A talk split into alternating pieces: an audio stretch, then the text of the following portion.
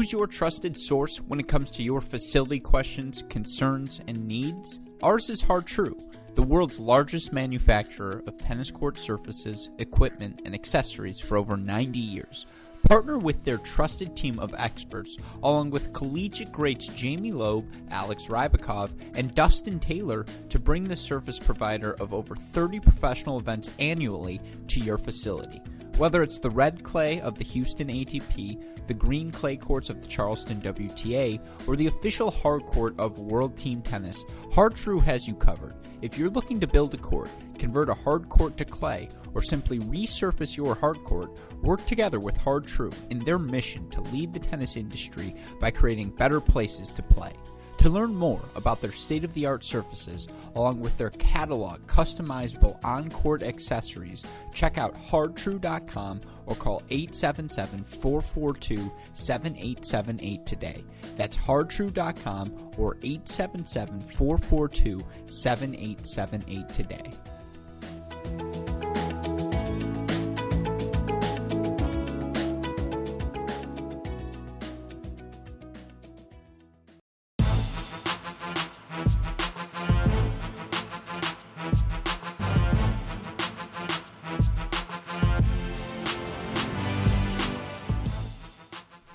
Welcome to the Mini Break, your daily podcast for the biggest storylines, results, and controversies from the tennis world. Today is Sunday, February 14th, live once again in my hotel room following another action-packed day at the Division 1 Men's National Indoor Championships here in Urbana-Champaign.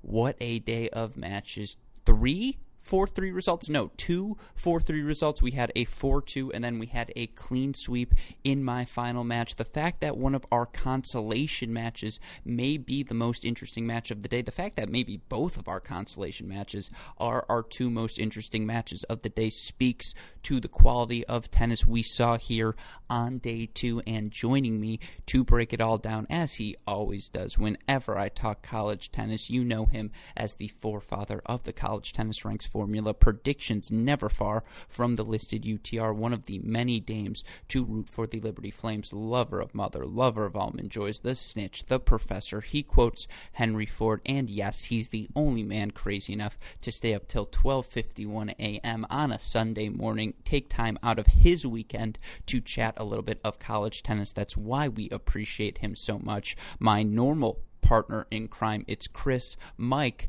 Halioris. Chris, how are you doing today?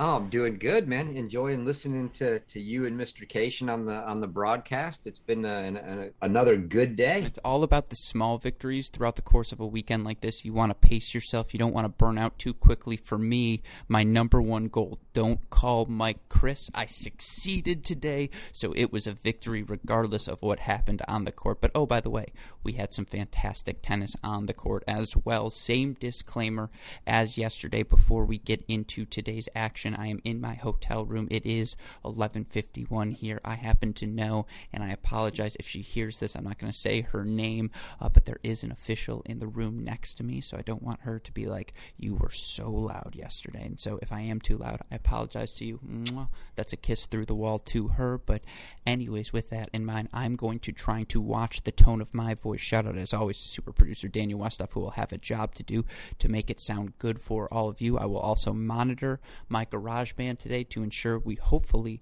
don't have any more audio difficulties like we did yesterday. And of course, lastly, shout out as always to all of you listeners, to our Patreon family, and of course to our friends over at Midwest Sports. Go to MidwestSports.com, use that promo code CR15, get 15% off your order, free two day shipping on all orders exceeding $75. Best of all, a free can of Wilson Duty Extra Tennis Balls, Midwest Extra Duty Tennis Balls, MidwestSports.com. The promo code is CR15 last shout out goes to Jamie McDonald, who has been on the ones and twos here covering the Australian Open each and every day. Be sure to go check him out. What I have learned when I'm now in the co-host seat or the color commentary seat. Hey, I don't know how you put up with my nonsense, Chris. It's in retrospect being in that, but I'm like, oh, I see now. Like I get it. Chris is actually the most patient individual I've ever met in my life. Uh, so shout out to you, Chris, but shout out to Jamie as well. Who there's no one else I would trust to take the ones and twos of the mini break podcast. So be sure to go check that out to hear more about the Australian Open. I'll be back next week when I have some time to catch up on everything that's happened.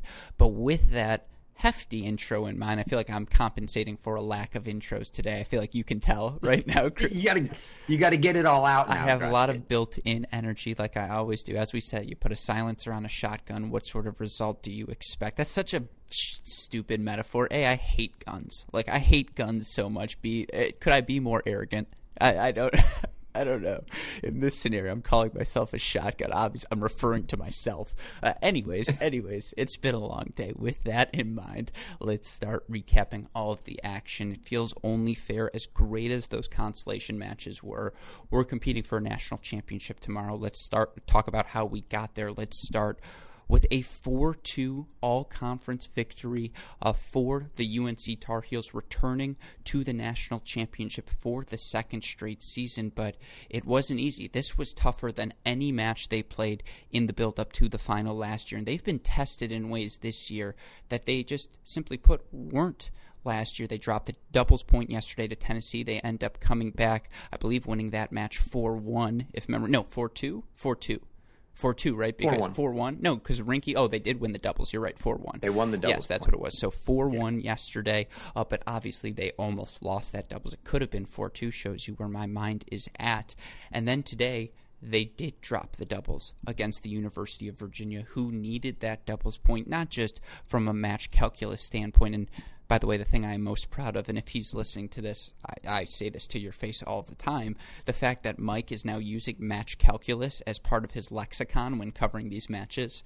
Shout out to you, Chris, because you were the forefather of the match calculus as well. So, you know, as always, got to cite the sources. But even beyond a match calculus perspective, when you're a young team playing the established powerhouse of your conference, the rival, and let's be clear, over the past three seasons, there's been a shift from 2008, whenever the Somdev Devvarman era started, through 2017 sans that 2016 National Indoor Final and a couple of regular season bouts when it mattered, Virginia always beat UNC. They were the big brother in the relationship. But of course, 2018, 2019 were struggles for the Virginia program for a lot of different reasons. Honestly, 2019 wasn't a struggle. They made the quarterfinals of the NCAA tournament. They had begun to work their way back. Coach Pedroso had a healthy roster finally. Um, but of course, UNC was competing for national championships. They made national indoor fi- uh, semifinals and NCAA semifinals in 2019 last season. They were probably with USC the prohibitive favorites to win the national title. So there has been a switch in that dichotomy. UNC wearing the big brother shoes for the moment, and for Virginia to get the doubles point, particularly again the performances from the three freshmen, Rodesch and Get, Rodesch the freshman plus Goetz at two, and then Montes and von der Schulenburg getting the jobs done at two and three, six three, six four respectively. Belief began there for the Cavaliers, and it wasn't until about three hours later in this dual match that you thought for the first time, "Oh man, Virginia might lose." Yeah, I mean, three hours is I, a bit of a stretch. I, Hour and a half. Yeah, I mean, look, Virginia played. I mean, they played well. They got the doubles point. They needed to get the doubles point, and they put a lot of pressure on North Carolina and made them earn it. But the the takeaway for me here, I, I had already, you know, after what Virginia did to TCU, you know, and have it, you know, backing up the Ohio State win, I'm already in on hey, they're the real deal. It's not, you know, it wasn't a, they came up with one really good match thing, right? But so so we knew Virginia was going to put up a good fight. The thing that I came away with here in watching this is for the second day in a row, it was you know, and that Tennessee match could have been really really close. Uh, you know, it wasn't looking good even in the matches that were left when when when they did. Blumberg was down four one, and who was who was left on court? I think it was maybe maybe three, maybe Sigouin. Oh, Wiedemann, Wiedemann, Wiedemann just you're right. split. Yep.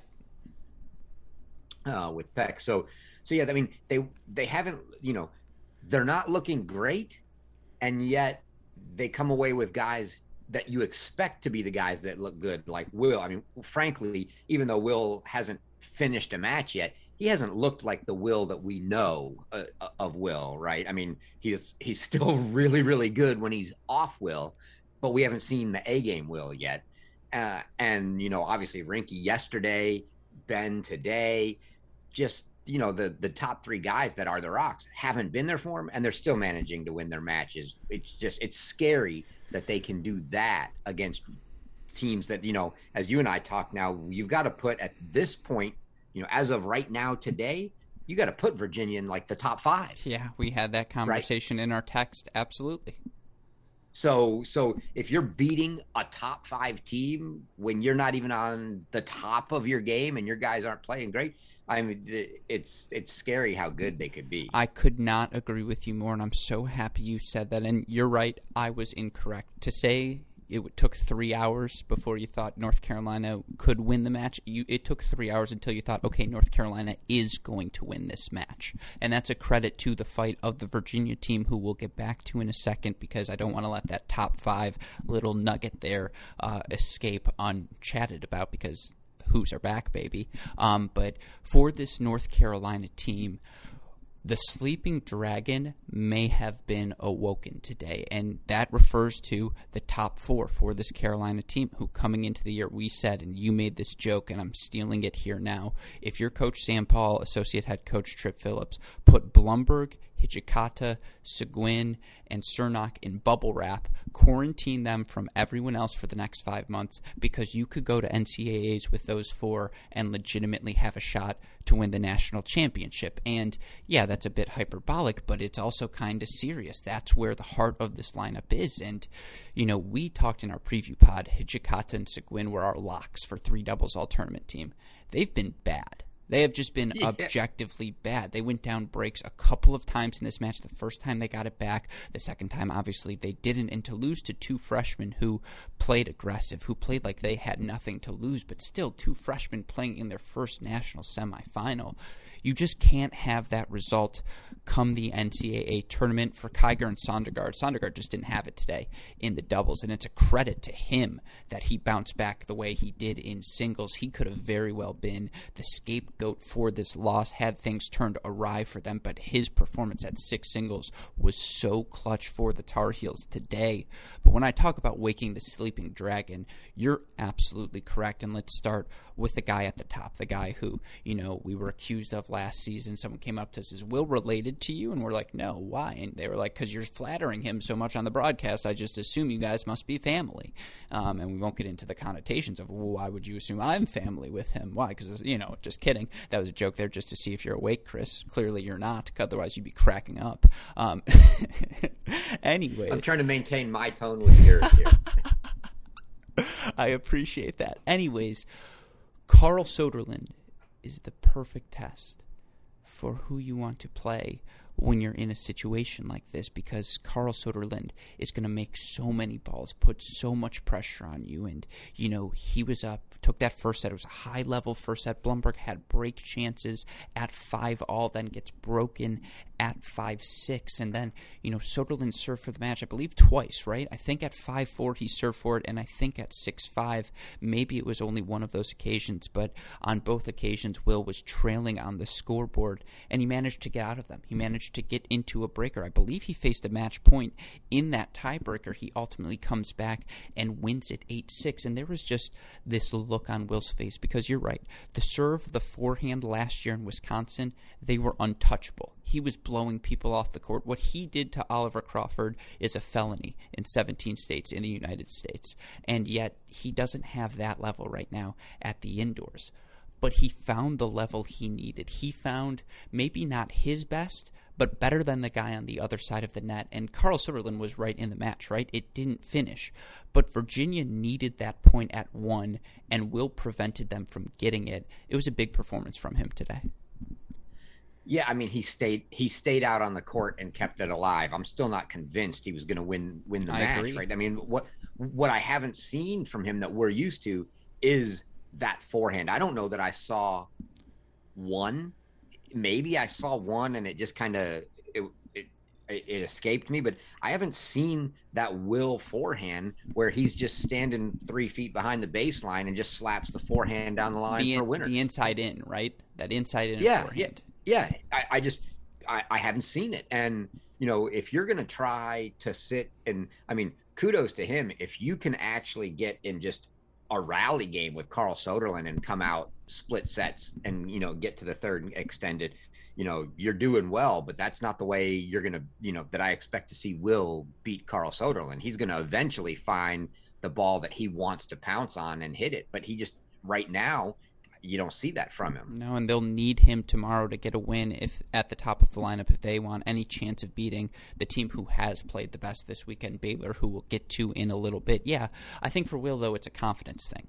He survived today, and that was big for his team. You know, Mike hypothesized on the pod uh, on the podcast on the broadcast uh, that he thinks Will might tighten his strings tomorrow because he was missing every forehand just a little bit long. Everything was spraying, and it's not a bad suggestion. But he stayed alive, and then it was the other spots for the Tar Heels for them to find four singles win uh, against the depth of this Virginia team.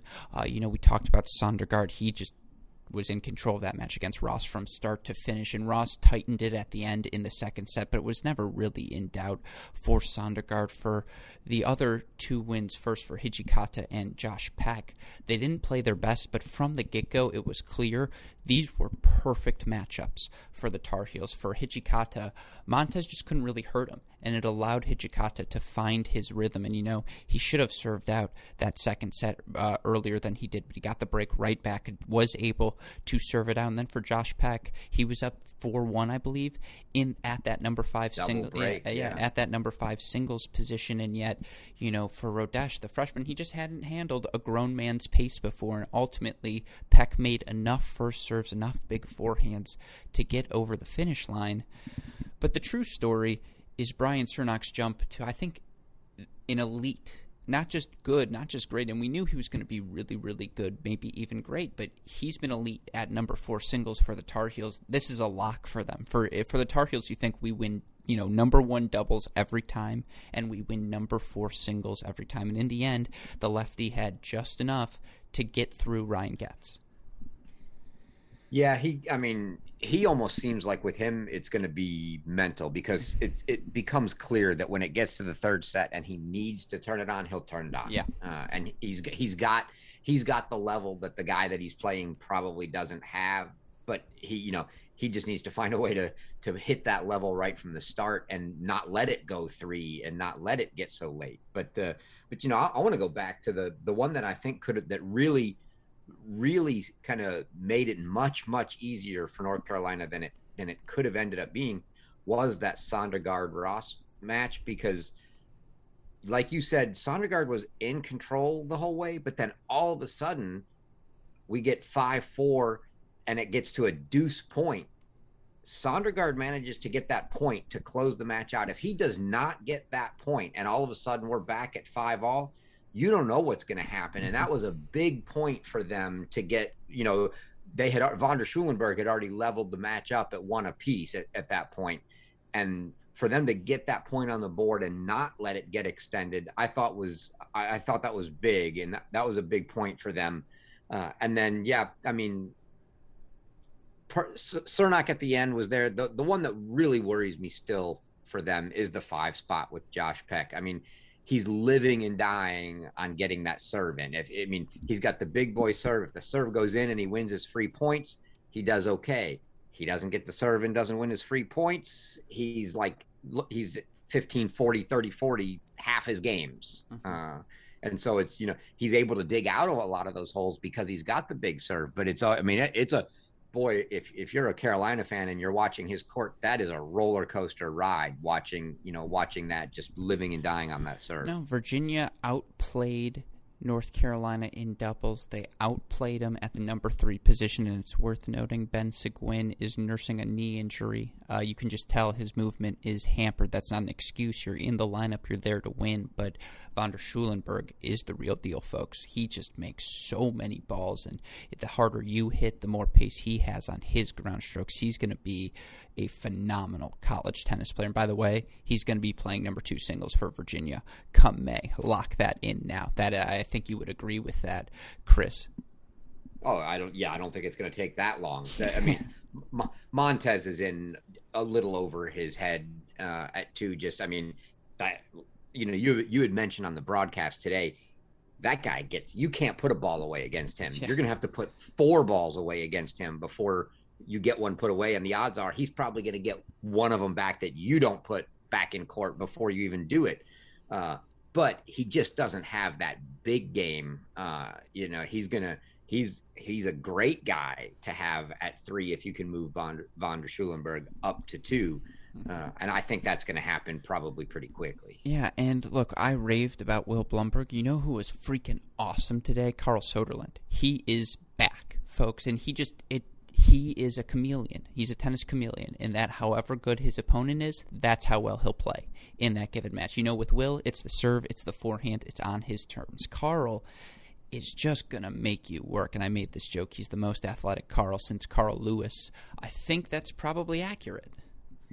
He, uh, you know what I liked about watching him today is I didn't see a lot of that junk that yeah. I usually see.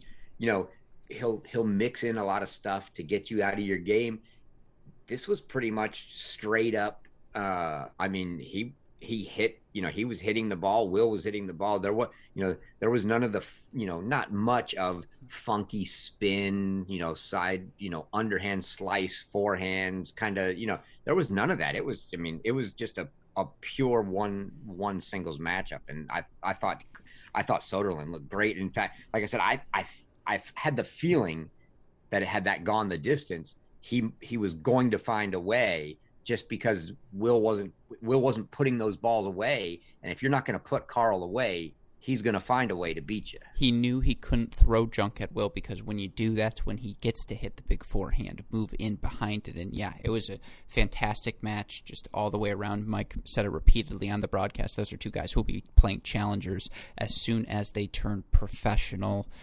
Yeah, I mean, look, that the reason we talk so much about North Carolina here is this was the first time we've really seen them flex their muscles this season. Yeah, they got tested yesterday against Tennessee, but today they got pushed to the brink. They had their backs against the wall for a hot second, and they responded. And that's what you expect teams to who want to compete for a national championship to do last thing on Virginia, they're the real deal, folks. Their depth is real. I don't worry about Rodesch turning into this season's Alex Kobelt because I think Rodesch, I, you can just see it on his face every time. You know, he's constantly absorbing the information that's happening on court. He's making adjustments. He's getting better. Some of the things are sloppy. He makes freshman errors, but he's also a freshman. And so I think he's going to continue to get better. Again, Montes, von der Schulenburg, they're grinders. Gianni Ross, grinder, gets sneaky power. I like this lineup a lot. I agree with you. Right now, they're a top five team. Yeah, there's. I mean, you look at the teams that are here. You can't put them outside of the teams that are, you know, outside of the teams that are here. The only one really that we're including in that top five potentially would be Stanford, uh, right? And so you know that Virginia team they're definitely in the top half of the field here. So even if you take that plus Stanford, they're top five. Yeah, they are really really good, and they are you know tomorrow should get to flex their muscles against Illinois, uh, or at least they will attempt to flex their muscles, I should say, against Illinois. The Illini, uh, their dream run. It was only one match. It still was a dream run. You pull off an upset four three at home against the number one team in the country. Uh, four three, excuse me, four one at home against the number one team in the country.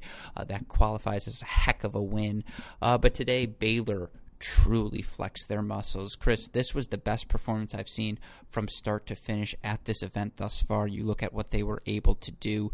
We're on top of Illinois on all three flights and doubles, really from start to finish. I believe there was a break exchange at number three a couple of times, but ultimately it was Broom and Soto 6 4 at two. Furman and Stachowiak, the change Coach Woodson made coming into this weekend, uh, paying dividends once again. They take out Banchila and Kovacevic 6 4. And by the way, just want to clarify, I'm a huge Alex Banchila fan, pointing out that he didn't make first serves to get broken against Wisconsin, and that he's the more breakable of Alex uh, of the Kovacevic Banchila pairing is not to say I think Alex Banchila is bad. It's to say I think Kovacevic is really freaking good. And if you aren't smart enough to realize, yeah, Alex Banchila is worse than Alex Kovacevic, then you probably shouldn't be playing college tennis.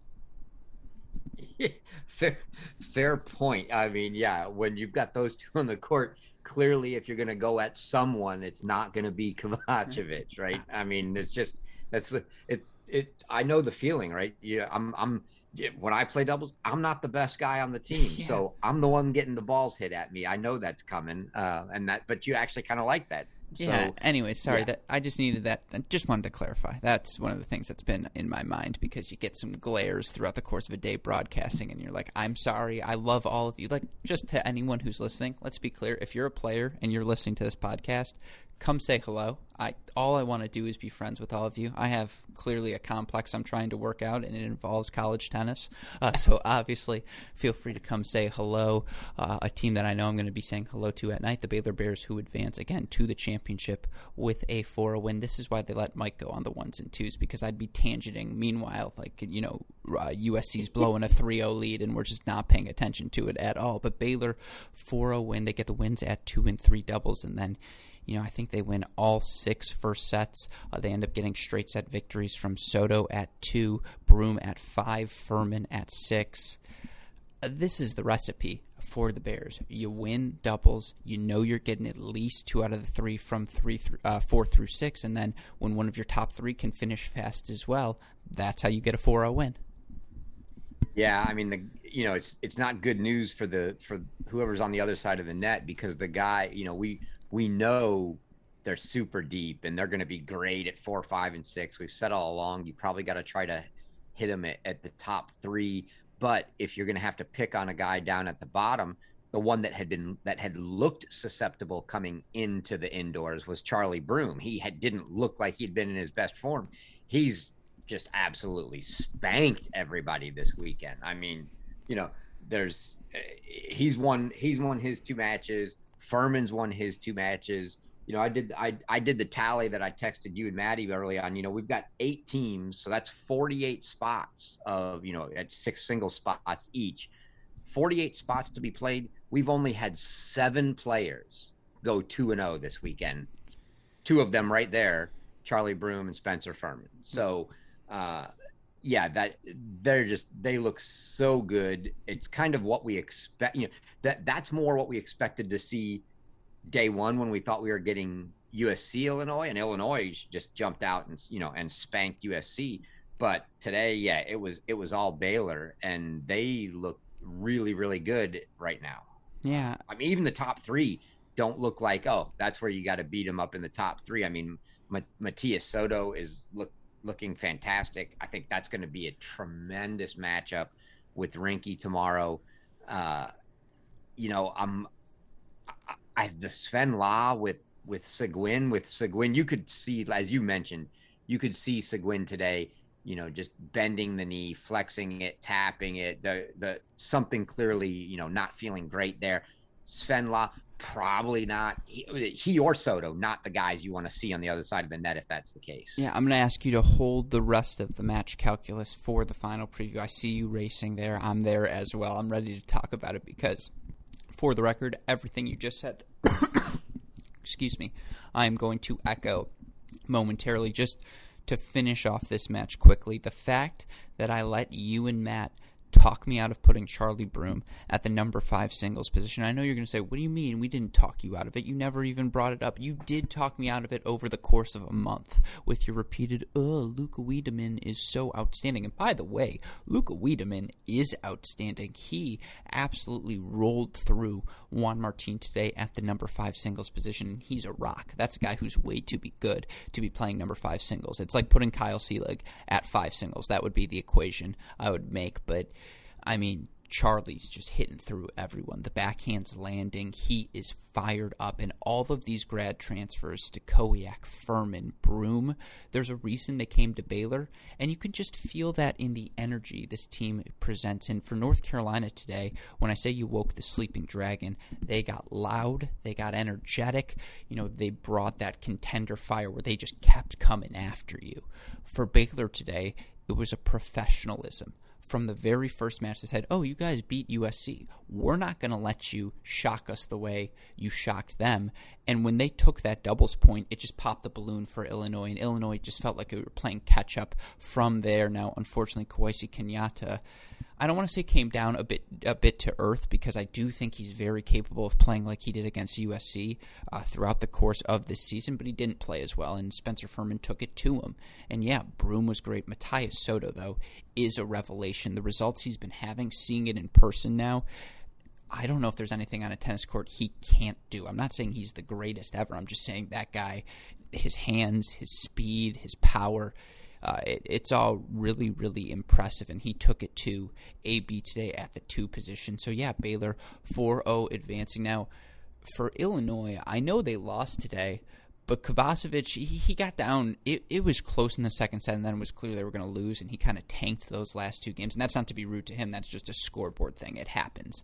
Uh, but Monty at three is the real deal. He served for that second set, and, you know, Zeke Clark took the first from Nick 7 6. Illinois is a lot closer to the team we saw against USC, in my opinion, than they are to the team we expected them to be entering the season. Is that fair to say? Oh, absolutely. Yeah, they. I mean, the, I Baylor's just good, right? Yeah. I mean, you got th- exactly. that was today's match was about Baylor, not about Illinois. Illinois showed us what they can do, uh, and and we even and we saw you know good things in spurts out of those guys today. There, it was just you know Baylor's just too good. I mean, that's all there is to it. No, I agree with you there. And so, again, it's going to be Baylor versus UNC, and we'll get to that championship match momentarily. want to quickly talk about the other matches we saw on the day. And unfortunately, I'm not going to lie, I am a bit fatigued. I also kind of want to save some of the action for Maddie. So, I'm just going to ask we do a rapid fire edition of this. We'll really lock in on specific teams when we do our full recap podcast, which I think will come, what, Tuesday night, if I had to guess. It really depends how bad the snow here is on Sunday, uh, on Sunday and Monday, and when I get back uh, to Indianapolis uh, on that Monday. But you know, we we have to talk about it. USC today against Texas. They, you know, win the doubles point, and Cukierman two and two. He's off the court in about an hour, and Ludwig Westrate zero and one over Chi Chi Huang. He's off the court in about forty five minutes, and they get you know, a first set from Jake Sands, 6 2 at 6. They get a first set from Ryder Jackson, 6 4, uh, 7 5, excuse me, at 4.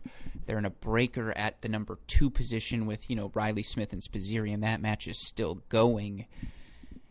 And yet, somehow, Texas, this Texas team, they just have a quality about them, Chris. And even if it's not this year, it's a quality you take notice of if you're in the college tennis world as they come back and take four singles wins from the defending national indoor champions who did not have more bullets for singles once again, but still get a straight set win uh, from uh, Eliot Spizzirri at the number two position. We'll get back to that match. They get a three set win from Micah Braswell over Dostanic 6 4 5 7 6 4. Trust me, we'll get back to that one. They get a three set win from Even McDonald over Sands 2 6 7 5 7 5, and then Cleeve Harper 5 7 6 1 6 2.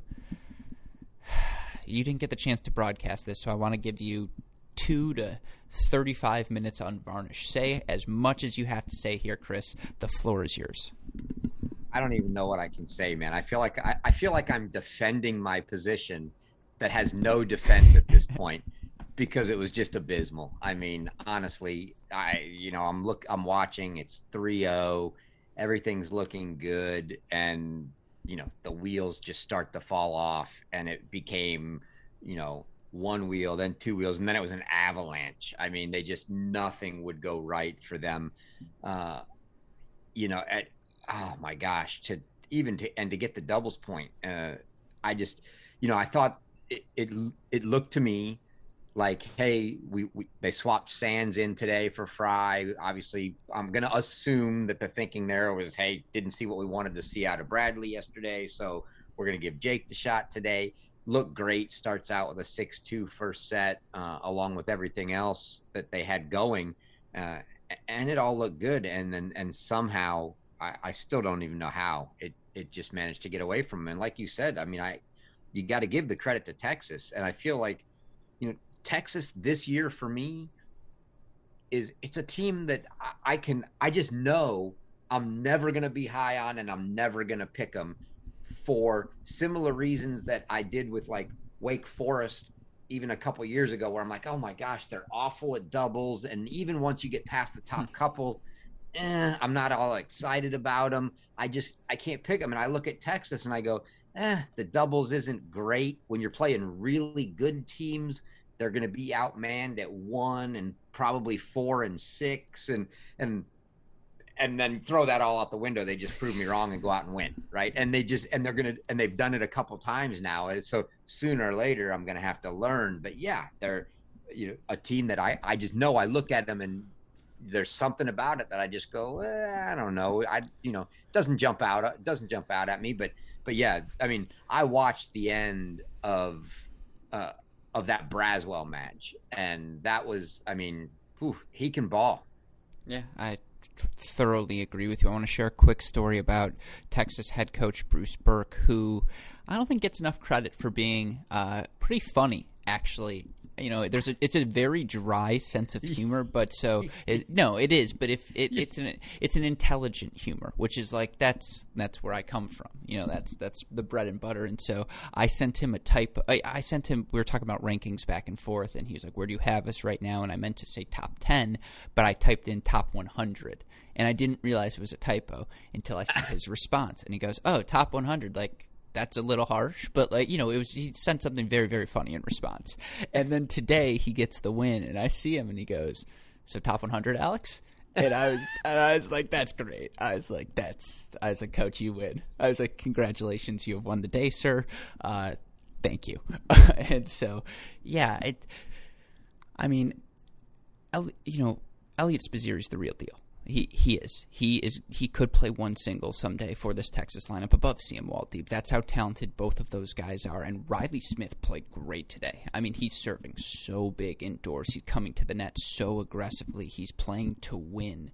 But Spizzirri could match his power and then could do a few more things from the ground. And it's nothing against Riley Smith. It speaks to the talent of Eliot Spizzirri, who is making his sophomore jump as we speak. The match between Braswell and Dostanic was the highest quality match in the building. Those are two guys who could be playing number one singles at 95% of the programs, maybe even higher, across the country. And it was pro tennis. You leave a sitter in the middle, that forehand's getting put away. Big serving from Braswell. And, you know, Dostanic, sneaky good mover for someone who's thick physically. You know, he's built, but he can move as well. And just. Braswell had more power. It was more linear. It was indoor tennis, but Braswell was better at it. And so, uh, what a match that was. Vestrate's a sure thing. Vestrate will be one of the one of the bottom two for the Trojans, but man, between Jackson, Sands, and you don't exactly know how Bulis is going to look, and Brad Frye, we thought the depth would be a strength. Right now, it's a question for the Trojans. Yeah, I mean that's that's what I'm coming out of here with for sure. Is we they they have all this depth and all these guys that should be we thought were you know pretty interchangeable, and I'll even throw Ryder Jackson in there. I mean, I thought all of those guys coming into the year between Jackson and Sands and Frye and the, and add Ludwig Westrate in, and you know we had a whole bunch of guys that c- contribute at the bottom, and the only one that's shown he can do it so far is Westrate, and he's been he's been a rock. I don't think he's lost a match this year, and he's winning his matches easily. I mean he's he's been solid. Everybody else to date super questionable, and when you ta- when you add that with the fact that obviously Mor Bulis hasn't been ready to go this weekend in singles, it just compounds it. No, I completely agree with you. And I mean, that being said, this Trojan team essentially won the national indoors without Brandon Holt. And I know it pushed everyone down a spot, but the absence of Mor Bulis should not lead this team to. They should have won both of these matches. Yeah, even even even without Bulis, yeah. they should not be 0 2. For, and they know no that. Doubt. And the thing is, they know that. And by the way, Daniel Cukierman may just be the best player in the country. We joke about it all the time. Is it Will? Is it, you know, or it's definitely Will, but it could very well be Cukierman. He is as good as he needs to be on any given day. But yeah, what a match it was. What a comeback for Texas. And it was funny. I was texting with uh, do I give uh, whatever? I was texting with someone, and you know they go, yeah, you know we just got Michigan um, which was pretty funny because yeah, that's literally what happened to Michigan uh, in their match last year against USC. So again, two good one-liners sent in my direction. If this is the benefits of doing broadcasting, I'm all in because uh, I'm a big fan of the one-liner. But of course, that wasn't our only four-three consolation match. Tennessee knocking off a wounded TCU team. No Paralek, no Kruger, uh, in the lineup for them. No Fearnley either at the five and six positions, but for Tennessee, they jumped on uh, the Horned Frogs. They take the doubles. Uh, they take the doubles point. They end up getting wins at the number one and two positions. Walton Harper, and then Monday and Prada, and then they end up, I believe, winning four first sets, but ultimately cleaning up at the bottom of the lineup. It's Hussey at four, Wiedemann at five, Harper at six.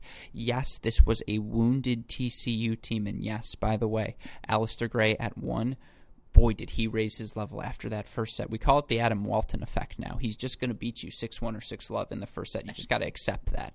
Uh, but he played great. That was an exceptional match at one, and he fought exactly the way his Horned Frogs needed. Fomba, indoors, enough said. Sanders-Jong, beast at three singles. You know, him, Von der Schulenburg, that was a match that could have been played at two, or honestly, justifiably one in some cases. But yeah, this has been a doomsday scenario. The fact that we have two of our top three seeds playing in the Triple Crown match, that's kind of hilarious. Yeah, the I mean, just the fact that either the number one or number three seeds coming out of here zero oh and three is, uh, yeah, it's not going to be, not going to be good. And yeah, TC, I mean, yes, TCU is is banged up a little, but you know they're banged up a little in the five and six spots, and when you have you know the depth that they should have, it you know you should still be able to get away without it. But you know that probably could have. I mean, that could have been a deciding factor today because they, like as you said, that's where Tennessee took advantage. Tennessee is a deep team. They are good at the bottom. They managed to win four, five, and six plus, plus doubles, and and and so that's how they got out of there. Uh, I was a little. I mean, Gray, like you said, Gray looked awful in that first set. I think. Uh, I think Mike was right. I think he was up watching Cam Norrie play the night before, and it just it took him an extra half an hour to get going, maybe. Uh, but yeah, he. I mean, Adam Walton was was just out of the gates quick on him. Um, but uh, but yeah, the you know Monday couldn't back up the big win over Rinky uh, today against Fomba. Fomba. You know, Fomba took it to him. Sanders-Jong very easily uh, over Prada. I, and again, I think that's the, you know, those are the key spots really for Tennessee. I think coming into this into this season is going to be what can they get from two and three. Walton's going to be solid at one. They know that they they've got really good depth down at four, five, six with Hussey, Wiedemann, uh, and and Pat Harper. The question is the freshman Monday and Martin Prada at three. When they get production out of them, they're going to be really, really good. Today, they managed to get a win even without him. So, uh, a good sign for Tennessee. Given the spirited nature of assistant coach James Mackay, do you think his wife is like, You are not coming in the delivery room with me? Like, under no circumstances are we allowing all of this emotion while I'm trying to have a kid. Yeah, I had to text you there to just you know if you watch yeah. him and that I mean he is one of the thousand most, calories burned. Yeah, I, and and and and you gotta love the guy. He wears he wears his heart on his sleeve, and he's living and dying on every shot. You know, you see your coaches that basically don't flinch. You make a bad error, you hit a great shot, and the best you're gonna get is a golf clap or a nod or whatever. And you're going to see Mackay like rushing the court with fist pumps and chest bumping you. You know, I watched him at one point in the tiebreaker with Giles Hussey go over and he like gives him the five on the racket and then as they're talking like bumps into him with his chest as they're going back like football players. I mean yeah he he really gets in into it and you gotta you gotta love and i think the guys feed off of that. Happier about having the kid a week ago that she's safe and healthy or about this win today Oh come on, the kid. no, I thought you were saying, "Oh, see if if this was before the hour of midnight, you would have said, oh come on, the win,' uh, yeah. and you and you'd have gone with the gig there." But I'll let maybe, it slide. Maybe maybe if it was the nor- or the first day over North Carolina, okay, then, then maybe. That's better. There he but, is. There but he is. He can't go home and justify to the wife. Yeah, I was pretty. I was a little more excited about a consolation win than honey. honey, honey, we beat Carolina. Okay, but Stella just walked for the first time. But honey, but honey, we yeah. beat Carolina. no, of course, congratulations to the entire Mackay family. We love them like our own. And of course, yes, uh, for this Tennessee team for Johannes Monday. Today I had more to do about Fomba. I'm still very, very encouraged about Johannes Monday through the first two months. I know you feel the same way as well, but yeah, huge win for Tennessee. If you're TCU, it's such a veteran team. That's why you don't worry about the losses they took this weekend because A, they're going to have a rigorous Big 12 schedule to work everything out. B, they already banked a win over Baylor. C, refer to A. It's a veteran team. You think Fomba and Gray aren't going to use this as a way to motivate the troops and Jong, you think they're going anywhere? I don't. I imagine you feel similarly. Yeah, they'll be they'll be fine by the end of the season. They've just got to get guys healthy. I mean, odds are odds are they're going to come in and lose again tomorrow. if you know if that's what they've got at five and six, uh, you know, it's probably not going to. It's it doesn't look great for them here, but it's not you know for them if uh, being banged up. It's not about what they're going to have tomorrow. It's going to be you know, at this point, it's uh, let's turn to the conference season and get ourselves ready for NCAA's, and and they'll be fine as long as they get you know the guys healthy between Fearnley and and Fearnley and, and Paralek, uh, you know, primarily the two guys that they're they're really missing out of the lineup. Yep. Well, before we turn to the regular season, the conference schedule, we still have one more day of action to go at the National Indoors. Of course, we have tomorrow's final, our nightcap, 6:30 p.m. Central Time. Although I'm sure it will start later than that. North Carolina going to take on Baylor.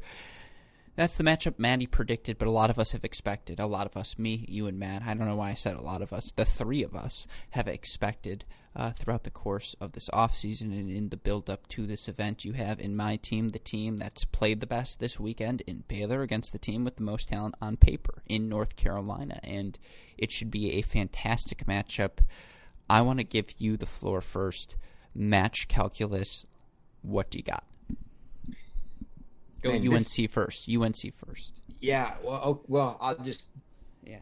I'll go, I'll go down really kind of simultaneous where I I think if on the North Carolina side I have to like what I see uh, in my chances with with Will with Rinky although I think that match is I think that match I'm going to leave that one out. I like for sure I like Will and I like Cernoch. Those those two guys, I go, hey, I I get I I get one and four. If I'm Baylor, I'm going, hey, as what I with what I saw out of Sigouin today, I have no faith that he's going to be able to hang in a in a long match. So I gotta favor Sven Lah there, uh, and I gotta favor Charlie Broom at five. So I'm going, okay, I've got three and five there. Now I've got two singles matches each way, and that leaves me with Rinky against Soto at two, which is just going to be, I mean, ah, that'll be a tremendous, tremendous high level match. And then Sondergaard and Furman at six. I feel like I got to favor Furman at six. Right? Absolutely. So oh, although Sondergaard two and zero as well, he's one of those seven, right? So he's he is in yeah. the mix too. Yeah, he's he's playing well. This but, is for the all tournament team spot. Yeah, yeah. Oh, coincidentally, yeah, I, I wrote them all down. Nobody at number one is two and zero. Yeah, that's whoever wins tomorrow. It's it. Well, the thing is, nobody finishes matches at number one. exactly. Like nobody's two and zero, but like only three guys have actually lost. You know? I mean, it's yeah. They're just they're those matches just don't get to finish. But uh but yes. Yeah, so this is one where I I I think the doubles point will is. At, I mean, it's not gonna it's not guaranteed it decides the match. I think it's huge because it's a very good chance we we split those singles matches. But if I'm yeah, if I'm Carolina, I want doubles, I want Will, I want Cernoch, and then I go find another one. And if I'm if I'm Carolina, I'm probably thinking my best shot at it is Rinky after the way he looked today, if he can turn that in again. But knowing uh, the competition, I don't know, but I don't know that I feel that much better about a Sondergaard Furman matchup. I still think it's Rinky. So I'm looking like one, two, four in doubles if I'm them. I don't like my chances if Charlie Broom can return the serve of Josh Peck. I don't like my chances uh, against Charlie Broom, uh, and and you just can't you can't like your chances with Ben if he's if that knee's not up to par, and they probably and they can't really afford to pull him. Uh, it's kind of like the Brandon Holt scenario from last year when they played North Carolina. You got to leave him in, e- even if it's a sacrifice, just to hold the lineup spot down and not slide everybody else up. So, you ready for the preface of all prefaces? Yep.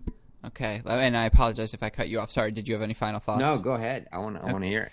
Well, let me start by saying again, any player who hears this, I love you all equally. That's not true. There are some of you I love more than others, but I do love you all. There's a degree of love to each and every one of you. That's the 1238 in me speaking. Anyways, I am speaking purely from a tennis standpoint. The problem is I'm going to see them tomorrow, Chris, and as you know, I'm a huge wuss, so I'm, i love talking a lot. But uh, you know, no, that's not true. I would say this to all of them. Here's the thing: I could not agree with your match calculus more.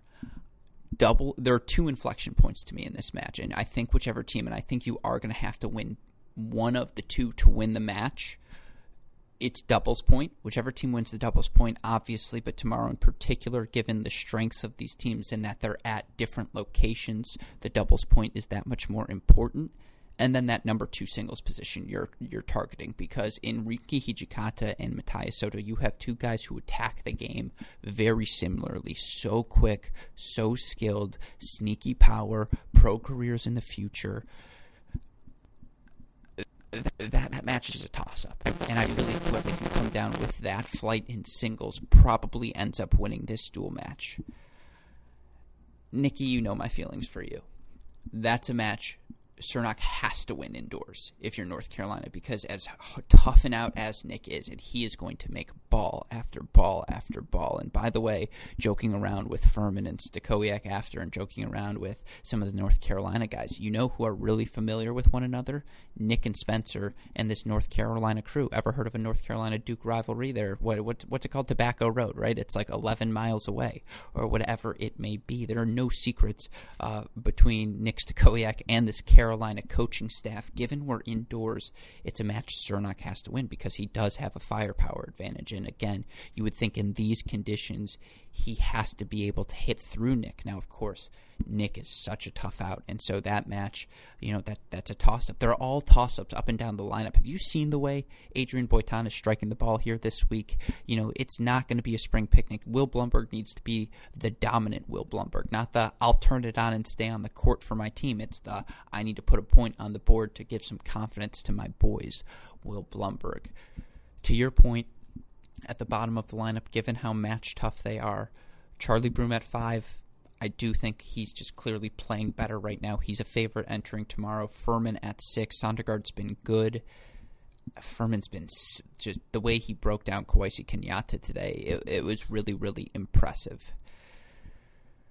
I think Sven, the only lock for me of the match is Sven Lah, I think, beats Sigouin tomorrow. And the only reason I say it's a lock is because of Sigouin's health. If you can't move well against Sven Lah, it's the kiss of death because he's going to put a lot of pressure on you. And, you know, maybe there's a world where Sigouin hits the big serve and the plus one forehand. See, I'm talking myself into the Sigouin scenario right now. I do think the match calculus for both teams are so clear, though. I think for for Carolina, as you mentioned, it's you win doubles, you win one, you win two, you win four, and you hope for one of the you know you hope for one of Peck or Sondergaard as well to make things a little easier. Uh, if you're Baylor, I think that the matchups are similarly clear. You got to win doubles, you got to win five, you got to win three, and you probably have to win two. Like that's the spot for you, and anything else would be considered a luxury. And that's why this matchup's so fascinating. It literally could come down to the doubles point. That doubles point is going to be so important with that in mind. Give me your pick. And anything you have to add as well. I know. Before the tournament, you think Carolina, but Baylor's I know. been Well, as I was to say, can I switch my pick? I mean, yes, of course. We've seen. We have data now. Given the lack of data, I'll. I mean, it. yeah, I I was all I was all Carolina coming in. Honestly, they haven't been that impressive, but they've managed to win even when they're not impressive. But because I do, I think it's man, I think it's I think it is going to come down to doubles, and if it comes down to doubles, I think it comes down to two doubles because I think Carolina wins at one. I think Baylor wins at three. And I think the two doubles match ends up deciding it. And uh, man, I, Kiger Sondergaard have been so good. Ah, see, I think it could be the sneaky path to UNC tomorrow in doubles is to take three because you know in in the first two teams in the Tennessee duo first and then Virginia today. Although I guess Virginia's a pretty good actually. Scratch what I was about to say because it's not as though Von der Schulenburg and Montes were attacking the way that Tennessee team attacked I mean, North yeah, Carolina. They just were able to grind them I'll down. give you that. It would be Yeah, sneaky right. to take three given they've lost their first two matches. Yeah. I just think matchup wise, because you have two guys who, if you give them time, they're going to hit the ball big. And with all due respect to Nick and Spencer, they're so skilled and they make so many extra balls. And that's the issue for Rinky and Ben is they just haven't made that many shots. But like, there's a world where they leave enough sitters out there where we see a higher level from Ben and Rinky. You know what I mean? It's a matchup Yeah. thing. Uh, I was just talking myself into switching to Baylor, and now I just talked myself back out of it. I, because if you're going to make me pick, as I just talked myself into the fact that it comes down to Kiger Sondergaard versus Broom and Soto. One won a futures, the other one the ITL I mean, American. yeah, Broom and Soto have been playing together for a couple months and won a futures, but it's still a couple months. Kiger and Sondergaard have been playing together since they were like two. Uh, you know, I don't know, for like three or four years now, Yeah. and they've been No, Yeah. since they were two, that was right. I would, I can't laugh. Yeah. You know that. top in ten doubles team. You know, for for years, I, I can't get away from it. So I guess I'm gonna have to take Carolina in the doubles point. And if they take the doubles point, yeah, I'll say you know, I'll say Will, Will Cernoch, and probably. I think it's gonna have to be Rinky. I mean, that's that's. I don't see a great path from, which is why I don't even like making the pick. I want to switch to Baylor, but I'll stick with my Carolina pick. I'll say it's Will Rinky, Cernoch, and doubles, and it's four four three if they all finish. Uh, you know, and that in that case they probably will because the other matches are, you know, Peck Sonder. Yeah, I mean the the matches that are bound to go longer. I, yeah, I think I think we'll see a four three match. There's the pick that my head wants, and there's the pick that my heart wants. All my head and every indication on the court Yeah. says Baylor. Everything is screaming Baylor. They've played so well at two and three. Sven and Connie seem to finally find the rhythm tonight at number one, and we're up on a team in Monsi and Kenyatta that had just beaten the number one team in the country in Cukierman and Smith. So they're obviously playing well at all three flights. You know, Nick and Spencer have clinched twice for them at that three doubles position, and the other two wins have come from the number two doubles position they're also playing better in singles. Boitan is playing better with my eyes right now than Will Blumberg is, and Matias Soto is playing better with my eyes right now than perhaps any player in the draw. I can't argue. I think I know, but yet this is where the heart comes in because it just feels like this one's Will's. It just feels like this one's his, where we see that performance from him tomorrow where he and Brian win one doubles, and the seniors, Mac and Simon, as you mentioned, get that win at two doubles, or they steal it at three, whatever it may be. And then Will just comes out, goes lights out at one. I continue to believe in Rinky. It's a take I'm going to hold on to until the end of this event. But all signs do Yeah. point to Baylor. I like feel like do. I, I I feel like Baylor's the favorite. I mean, I I, I think you could oh, come out and you Oh, could see Will and Cernoch play great. They could take their doubles match. They could both win singles, and Carolina could still easily lose the match. I know. And do I really want to bet against Nick? Like, no. He makes so many shots. He played one singles for two years for a ACC yeah, school. but that that match in particular is going to be won or lost on the racket of Brian Cernoch. I mean, Nick's going to make him do something, and Cernoch's either going to go for it and make it, or go for it and not, and miss. But Cernoch's racket will be the one to to decide that match.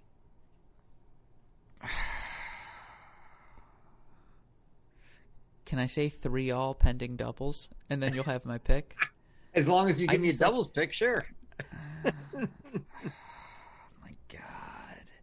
The thing is, oh my God, can Westhoff not release this until six thirty one or whenever they take the court? Oh my gosh, I'm sticking with the heels. I'll stick with him too. I'm I'm gonna be wrong. Yeah, I mean, we, we him. already That's know fine. Maddie's got Baylor, so so he's he's thrown in here. He's got Baylor. The two of us will stick with Carolina and admit that it's probably the dumb pick because Baylor just looks better right now. But but we're sticking with Mm-hmm. I, the heels. I agree with you. When you know you're being stupid, nothing is smarter than just stay being stupid, right? That's that's just that's what smart people do, duh. Um, but all right, I'm gassed. I don't have the takes in me, but I can't let you not give your takes. So our other three matchups tomorrow: the Toilet Bowl for the Triple Crown, even though it's two of the top three teams in the country. USC, TCU. Your other matchup where you have Tennessee versus Texas, and then of course the three-four Virginia, Illinois. Your takes, Chris, before we wrap today's show. I mean, the toilet bowl. Yeah, it, that's pretty much what it is. You know, I, I I'm not even really looking forward to it because TCU's. It's a top three matchup. It should, in theory, I know, but it's like TCU's throwing whatever out at five and six. Uh, yeah, I mean, what I'll be interested to see doubles is still good doubles, and and the top four, uh, really top three. I'll, really the top three, the top three. Yeah, that those will be good matches, but I think in both cases they're both leaving disappointed. No one's super excited to play the match, and uh, and long term both teams will be fine. So you know, yes, it'll be a good it, it's good experience for them, but no, nothing exciting there. Um, I, I don't even. I'm not even gonna. I'm not even gonna make a pick because I don't. I no, don't you dare! Don't you dare! I'll go first. USC yeah. I mean, I can't not pick USC given the fact that you know we're probably gonna. You have to assume it's going to be tough sledding for TCU at five and six. So if you're giving up five and six, uh, you better win the doubles point or you're down 3-0. Uh, so yeah, I I think you got to take USC. I, I like your pick four two four two for USC. All right, give me now. Let's go Tennessee, Texas next. Tennessee Texas. That's actually the that's actually a match I'm looking forward to. You know, a after my diatribe on never picking Texas, and b that I'm the SEC guy. There's no way I'm getting out of here without picking Tennessee. Um, for sure, I like Tennessee's depth.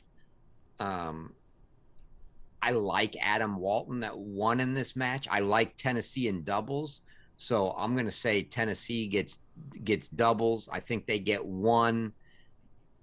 Oh, what a great match! I might. I want to w- probably watch the Monday uh, Spizzirri match.